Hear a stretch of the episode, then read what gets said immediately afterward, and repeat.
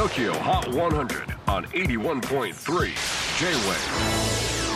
クリス・ベプラーです。J-WAVE ポッドキャスティング TOKYO HOT 100、えー、ここでは今週チャートにしている曲の中からおすすめの一曲をチェックしていきます。今日ピックアップするのは66位初登場シェリル・クロー In the End アメリカを代表するベテランロックアーティストシェリル・クローえー、2000年代中頃にカントリーの聖地ナッシュビルに拠点を移して以来本格的にカントリーテイストになっていましたが新曲はポップロックに戻ってきました、えー、ちなみにシェリル今もナッシュビルに住んでいまして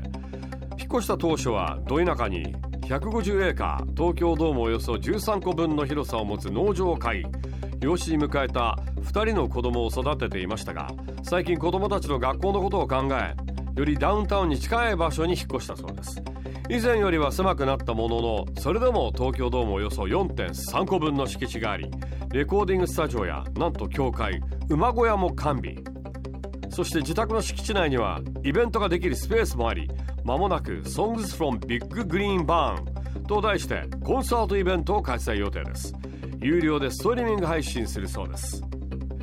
新曲はシェリルのかつてのヒット曲 If It Makes You Happy Every Day is a Winding Road などを一緒に手掛けたジェフ・トロットとの共作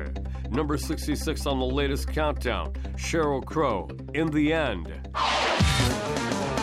J-Wave Podcasting Tokyo Hot 100